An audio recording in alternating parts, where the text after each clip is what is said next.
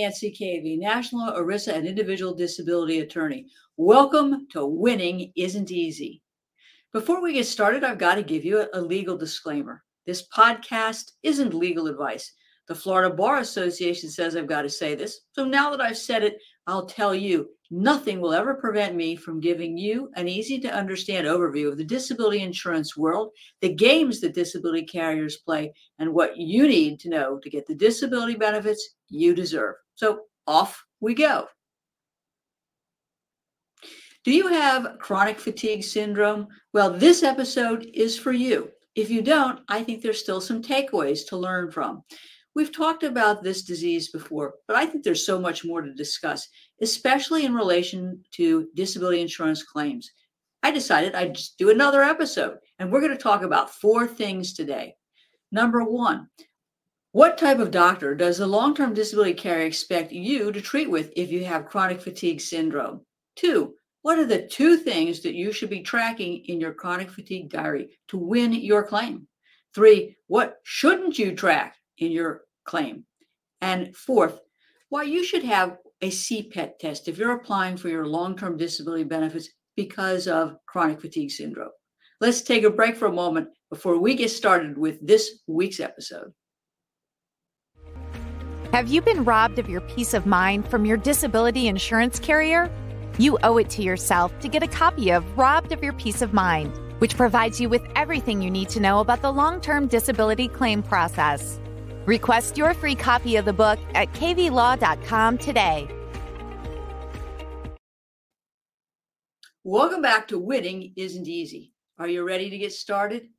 What type of doctor does the long term disability carrier expect you to treat with if you have chronic fatigue syndrome?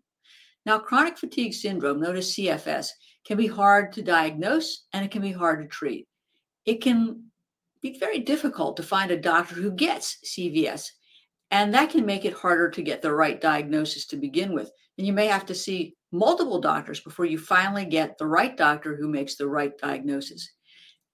As a result, many CF sufferers are going to see lots of doctors before they get the right diagnosis and treatment. And that can be a problem and it can play right into the disability insurance carrier's hands. The lack of diagnosis is a problem and it can complicate any disability insurance claim. Many carriers expect that you will be diagnosed with uh, ME/CFS, and otherwise, they're going to start playing games with the claim because they'll say, there isn't a diagnosis. There's these unsubstantiated subjective type complaints. So, what type of doctor does the long term disability carrier actually expect you to treat with if you've got chronic fatigue syndrome? I'll tell you that if the diagnosis comes from a general practitioner or a family doctor, that diagnosis is going to be suspect in the view of the disability carrier's eyes, unless the doctor actually demonstrates in the medical records an understanding of the criteria for the diagnosis of CFS. And it explains the basis of the diagnosis in your medical records. Now, we know, and certainly you know by experience, that there's no specific medical specialty for uh, ME/CFS. The diagnosis and the treatment is generally made by a neurologist, a rheumatologist, maybe an infectious medicine uh, specialist, maybe um, an internist. But what's clear is that you have to treat with a medical doctor who has specialized knowledge and training in uh, ME/CFS. So before you stop work and apply for your benefits, it's important that you're diagnosed with uh, uh, CFS by a specialist. And that doctor should certainly have not only a special expertise in uh, evaluating and treating uh, CFS patients, but if they've published papers, that's even better. Now, I'm often asked, can I treat with an integrative medicine doctor, a naturopath doctor, or a functional medicine doctor? And I will tell you that disability carriers generally do not recognize any of these uh, physicians as medically acceptable, and they don't give much weight to the opinion of these types of doctors. The disability carrier wants you to be diagnosed and treated with, as I said, a specialist, most likely a rheumatologist or an infectious medicine specialist who has that special interest and expertise in CFS. You should check with your local support group for a list of doctors and stay away from integrative uh, medicine providers, uh, functional medicine providers, and those that aren't recognized um, within generally the uh, disability community, the insurance disability community, as being experts. Next, we're going to learn what you should do in tracking your chronic fatigue uh, syndrome symptoms and um, how and what you should be tracking. You ready for a break?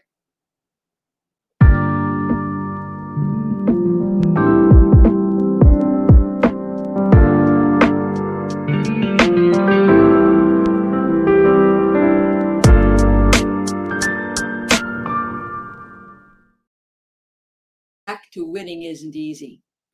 What are the two things that you should be tracking in a chronic fatigue diary to help you win your disability claim?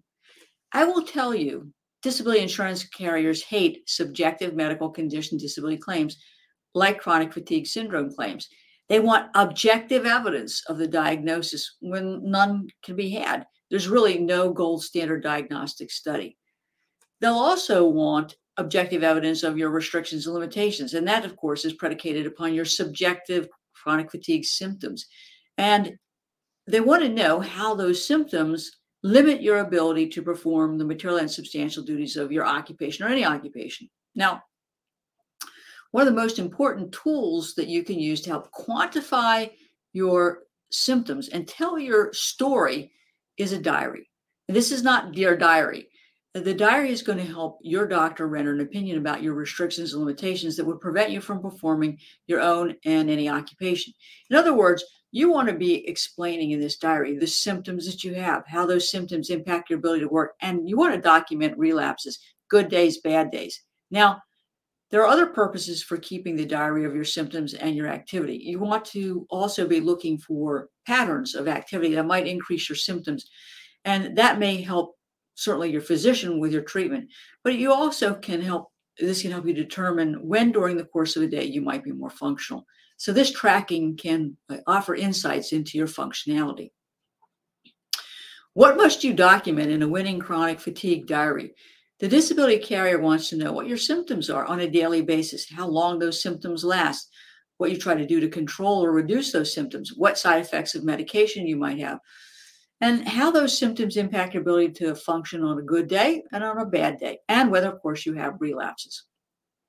You can start by keeping a paper diary or you can get an app. If you aren't sure, just ask your doctor what it is they recommend.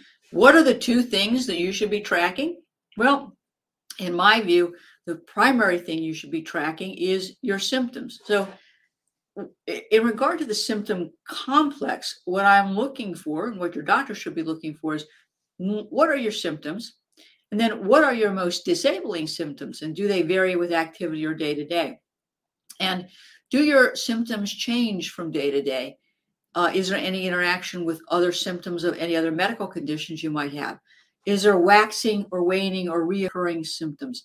And if there is this relapsing symptoms, what's the pattern, if any? So I think that each symptom needs to be addressed using this kind of analysis. So you might have fatigue that you want to track. Uh, you might have brain fog that you may try to want to uh, track. You might have um, muscle pains or aches, and you want potentially want to do that. I think by um, upper extremity, lower extremity.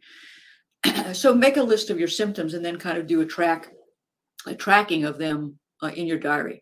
Now, the second thing I think you need to track is your activity level, and that should document what activity causes your symptoms, what those symptoms are, how long you are doing that particular activity, um, how that activity changes your baseline symptoms. In other words, you might have a certain level of symptoms, but activity might increase some or all of the symptoms.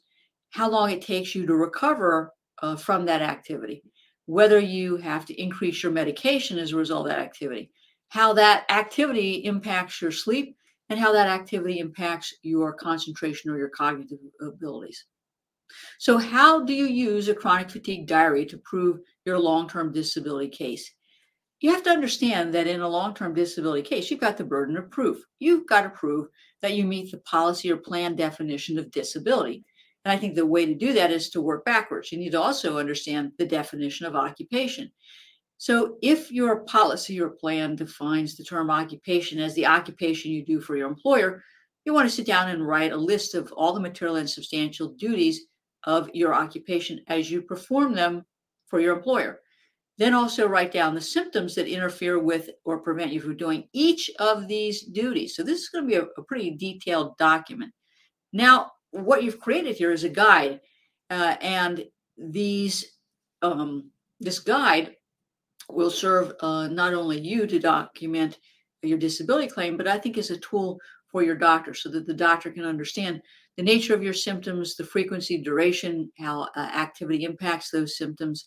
But ultimately, in the context of your long term disability case, the key is to tie these symptoms to functionality issues. So, what is it about these symptoms that prevent you or interfere with your ability to do the material and substantial duties of your occupation? If you aren't working anymore, then you want to use examples of activities of daily living around the house that are impacted and that potentially might have some uh, tie over or, or, relationship to the kinds of duties you did in your occupation. Now, one thing I re- do not recommend you do is to use a, a pain scale. Um, and you'll see um, pain scales on a scale of one to 10, 10 being you're in excruciating pain uh, and in the emergency room, and one or being little or no pain. The reason I don't like that kind of system is that pain's individual. Each person experiences pain differently, and my five might be your 10. So I don't want the disability carrier to create in their own mind their interpretation of a, a pain diary. Now, you certainly should be represented, in my view, uh, in any disability claim. And your lawyer should be reviewing this chronic fatigue diary before you send it to your doctor or send it into the disability carrier. And the reason I say that is while I like diaries to be kept, diaries can also backfire if you say the wrong thing. Your doctor's going to render an opinion in part relying on what you've had to say in that diary. So the diary has to document things in the right way, in the right manner. And that diary has to be consistent with the activity of daily living forms you're preparing. If not, the disability insurance carrier is going to cherry pick your medical records and cherry pick uh, the activity of daily living forms and say that you can do more than you are actually doing, or that you're not being accurate with your doctor, and that therefore the doctor's opinion is invalid because the doctor is relying on what you've had to say. And for heaven's sakes, don't be on social media. Don't be on social media. Don't be on social media. I was in a deposition just yesterday uh, uh, where the um, claims adjuster said, Well, we know what the claimant said in his activity of daily living form. We know what he told the doctor, but you know his social media posts show him going boating, uh, snow skiing, um, cutting his lawn. All that stuff is inconsistent with what it is he's had to say. So consistency is the key. Disability carriers love to deny claims on the basis that you said one thing about your chronic fatigue symptoms and functionality in the records, you said another in your log or diary, and your social media post shows something else. And guess what? The surveillance film that they have of you, well, they're going to argue that that surveillance film is the accurate picture of your symptoms and functionality, not what you put in that diary. Clearly, your diary should be reviewed and approved by your lawyer. And if you've got social media posts, you need to disclose those to your lawyer so that they can decide if they're going to send in that diary. If they're not going to send it in, um, uh, what potentially are the alternatives to get information and how to deal with the inconsistencies in your diary, the inconsistencies in your medical records, and what showed on social media and surveillance. So, obviously, it takes teamwork to make sure that this diary is not only meaningful, but it doesn't backfire and be used against you. You ready to take a break? Are you a professional with questions about your individual disability policy? You need the Disability Insurance Claim Survival Guide for Professionals. This book gives you a comprehensive understanding of your disability policy with tips and to dos regarding your disability application that will assist you in submitting a winning disability application. This is one you won't want to miss. For the next 24 hours, we are giving away free copies of the Disability Insurance Claim Survival Guide for Professionals. Order yours today at disabilityclaimsforprofessionals.com. Welcome back to Winning Isn't Easy. What shouldn't you track in your daily or weekly schedule in your chronic fatigue disability insurance claim? I'll tell you, disability insurance carriers demand all sorts of proof in chronic fatigue syndrome cases. You've got the burden to prove you're disabled, as that term is defined in your disability policy or plan. Now, one of the things that the disability carrier is going to demand is objective evidence of your restrictions and limitations. The issue is what are your symptoms and how do those symptoms impact your ability to perform the material and substantial duties of your own occupation or any occupation? Now, I think that that can be hard to prove without a functional capacity test or a CPET test. One of the most important tools that can be an adjunct to this is a chronic fatigue syndrome diary. The diary is going to help your doctor render an opinion about the restrictions and limitations that prevent you from doing your occupational duties. In other words, it can help explain the nature of your symptoms, how those symptoms impact your ability to work, and document relapses. Now, I know that you might be tempted to supplement this with a daily or a weekly schedule log and submit it to the carrier as proof uh, as to why you can't work a full day or a full week. And I actually think that's a bad idea. Why shouldn't you track your daily or weekly schedule in your chronic fatigue claim? As I've said before, keeping a diary can help you and it can hurt you if you say the wrong thing. The doctor is going to be relying on that diary and rendering opinions about you, and it has to document things in the right way. And it's got to be consistent with your activity of daily living forms. Now, often your daily and your weekly activity is going to vary based on your symptoms and your activity level. There may not be a rhyme, there may not be a reason to your daily or weekly schedule. You might have one good day, then one bad day, or a cluster of bad days, or a cluster of good days. Disability carriers see daily or weekly schedule logs as a golden opportunity to assign surveillance and to cherry pick uh, the diary or the uh, the logs. Now, one of the things they're going to do is they're going to want to take your statement, ask, looking for any inconsistencies in your medical records, your activity of daily living forms, and your logs. These inconsistencies are a perfect setup for surveillance, and they love to deny claims on the basis that there's an inconsistency between your symptoms and your functionality as reported in your medical records and in your diary, uh, and ultimately any surveillance that they might get on you. Now, these inconsistencies are that very setup for surveillance. And what they're looking for is, is your social media postings, your report of activity to your doctors, and your logs. And, and they're going to try to get you on film. Now, the problem, of course, is that your symptoms may vary day to day, week to week, based on activity. And if the disability carrier sees a pattern in your documents or sees a string of good days, they're potentially just going to seize, just seize on that slice of your uh, activities, your social media posts, um, your doctor's reports, and try to create the impression that you're a liar. The reason they're going to do that is they're going to go back to the doctor and say, Look, doctor, you relied on these documents that were given to you by your patient. You relied on the history.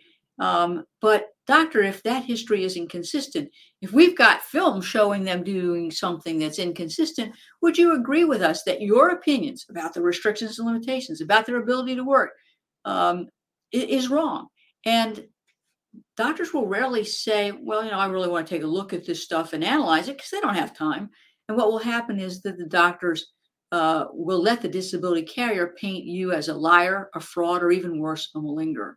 So I really don't want you to be creating and submitting any kind of daily or weekly activity uh, di- uh, diary and submitting it to your disability carrier. I think just a simple diary, uh, as I've discussed in earlier uh, episodes, is appropriate. But giving too much detailed information uh, can be a disaster. Let's talk about the one test that you should get that can make or break your chronic fatigue syndrome case. Let's take a break.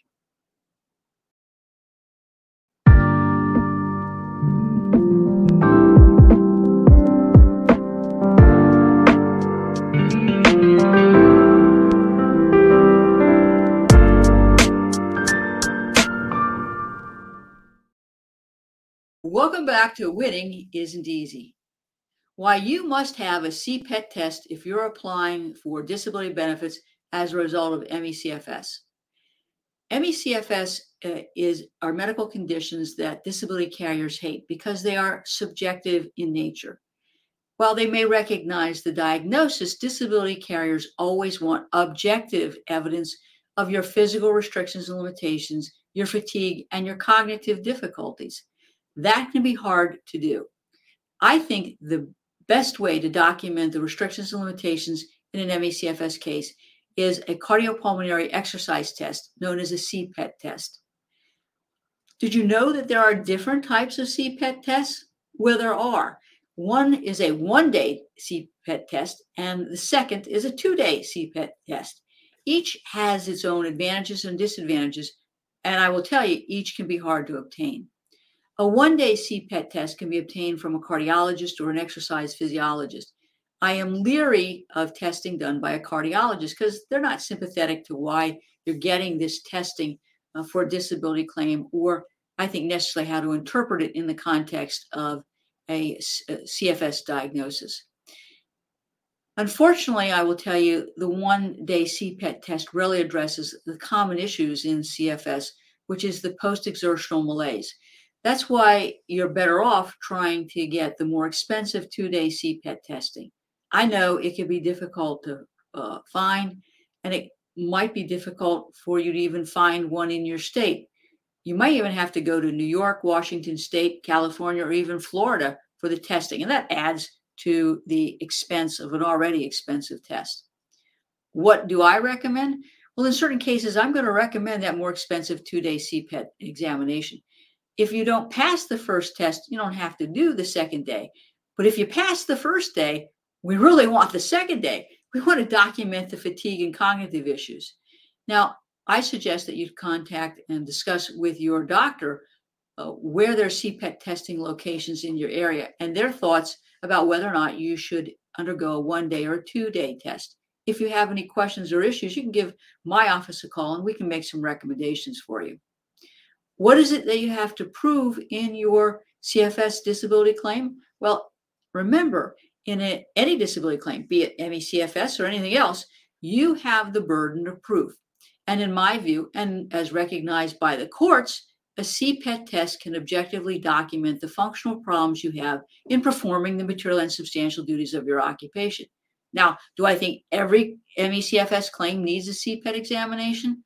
No, but I need you to remember that it's the gold standard test to document your restrictions. My recommendation is going to be based on the strength of your medical records, your doctor's willingness to fill out an ME/CFS residual functional capacity form and APS forms, who your carrier is, and what the policy says. So it's not just a cut and dried answer. If you do undergo a CPET exam, you want your doctor to sign off on these results. Now, don't be surprised, surprised rather, if your disability carrier asks for the raw testing data so that their liar for hire peer review doctors can review and comment on the results. Now, I want you to understand that even a two day CPET test is no guarantee that the carrier will agree with the results or pay benefits. But I will tell you, I have never seen a written judicial opinion rejecting the opinions of a CPET test. They're the gold standard for testing. And we want to make sure that that CPET testing corroborates any ME/CFS pain diary uh, that you've been keeping. So I always want the CPET provider to have a copy of that diary if you've been keeping one. There's also an issue that you need to understand in the context of an ME/CFS case, and that's the subjective medical condition cap or limitation. There are some disability insurance policies that limit benefits for subjective medical conditions to just two years. And that's called a subjective medical condition policy limitation. Get your policy out and look for one. And what it says is something like this The provision may limit the payment of benefits for subjective medical conditions like fibromyalgia, migraines, fatigues, muscle pain, or weakness to just two years. So, depending on the terms of your policy, a CPET test might help us get past that two year subjective medical condition limitation. Again, each case is fact and medical specific. Well, I hope you've enjoyed this week's episode of Winning Isn't Easy. If you've enjoyed this episode, please like our page, please leave a review, and please share it with your family and friends. And also, please subscribe to this podcast. That way, you're going to be notified every time a new episode comes out. Additionally, our 2022 Cavey Law Scholarship is up and running. We're taking entries until August. Head over to the caveylaw.com scholarship uh, page to enter. I hope you tune in next week for another insightful episode of Winning Isn't Easy.